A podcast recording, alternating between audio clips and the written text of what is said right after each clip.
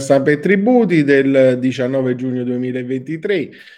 Partiamo da un articolo di Pietro Selicato, professore di diritto tributario, che scrive su Ipsoa Quotidiano che il codice tributario ehm, previsto dalla delega fiscale può evitare il cortocircuito normativo. In particolare, in assenza di una legge organica, la delega fiscale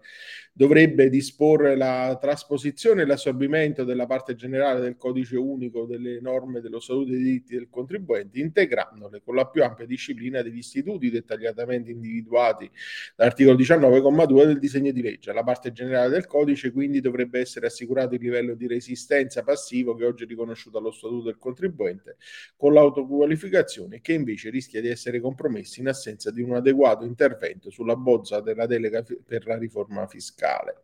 Parliamo poi di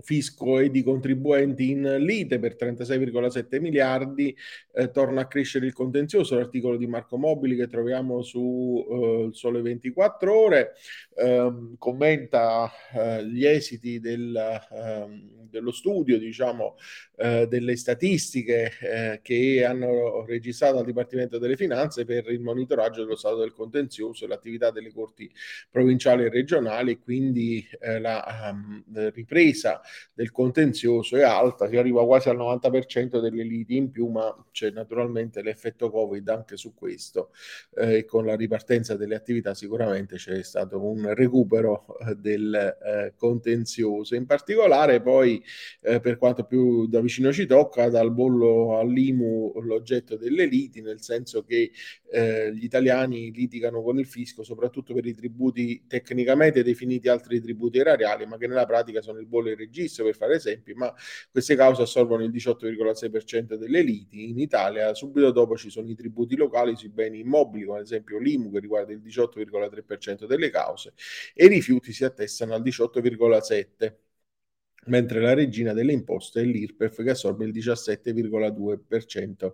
eh, delle, eh, delle, cause. E poi eh, interessante articolo di Pasquale Mirto su eh, Sole 24 ore, eh, rottamazione di cartelle e ingiunzione al rush finale con caos di scadenze, in effetti segnala come l'articolo 17 bis, il DL 34 del 2023, non abbia compiuto proprio una buona sistematizzazione in termini di scadenze, innanzitutto perché la norma prevede che il regolamento deve essere approvato entro 60 giorni quindi entro il 29 luglio, che però è un sabato, e non può essere differita lunedì 31 luglio come accade per i festivi per il, e quindi tutt'al più il comune dovrà anticiparsi con la scadenza. Poi la delibera acquisita, acquista efficacia con la pubblicazione sul sito dell'ente, ma andrà inviata al MEF ai soli fini statistici entro il 31 luglio e quindi data che allo stesso modo essendo impensabile che una delibera sia pronta per lo sbobinamento degli interventi dei consiglieri il giorno lavorativo successivo alla sua sua eh, approvazione. Ancora peggio è la data di invio della delibera concessionaria privata della riscossione fissata al 30 giugno, quindi un mese prima del termine per l'approvazione. Ovviamente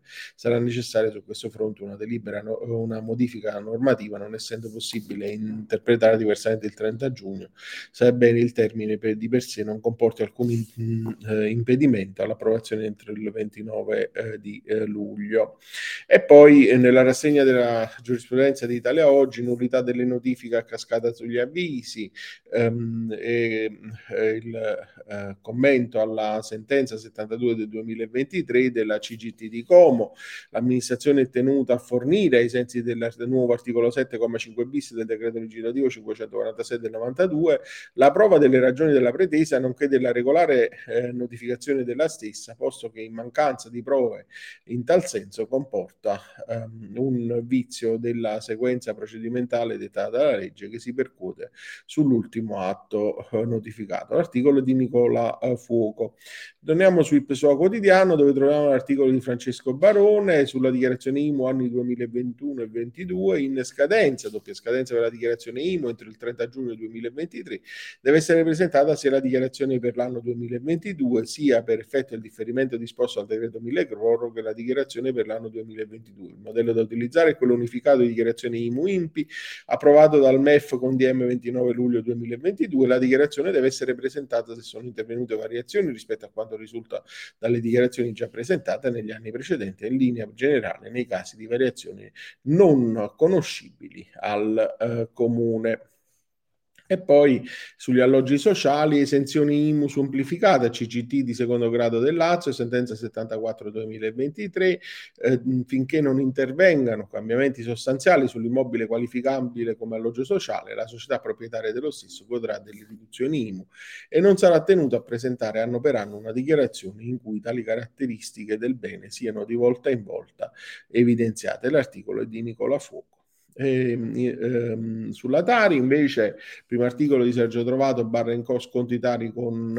eh, con prove ristoranti bar stabilimenti eh, campeggi altre attività a carattere stagionale pagano la Tari in misura ridotta se l'amministrazione comunale con regolamento ha previsto uno sconto della tariffa. Tuttavia per avere diritto all'agevolazione la stagionalità delle attività deve risultare da una licenza rilasciata dall'autorità competente inoltre è indispensabile che il contribuente presenti al comune una dichiarazione originaria di variazione perché le situazioni che comportano un temperamento della tassazione per l'uso non continuativo dell'immobile che dà luogo a una parziale utilizzazione del servizio e una minore produzione di rifiuti devono essere documentate e provate quando stabilisce la Cassazione con l'ordinanza 13.613 del 17 maggio 2023. E poi i magazzini non sono soggetti alla TARES, articolo di Benito Fuoco su Italia Oggi, non è soggettabile alla TARES l'impresa contribuente che dimostri che i locali colpiti dal l'ente comunale del predetto tributo non siano suscettibili di produrre rifiuti solidi urbani perché destinati soltanto a magazzini, quanto precisa Corte di Giustizia di secondo grado del Lazio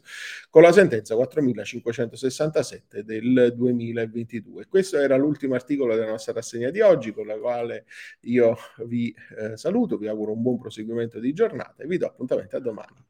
Arrivederci.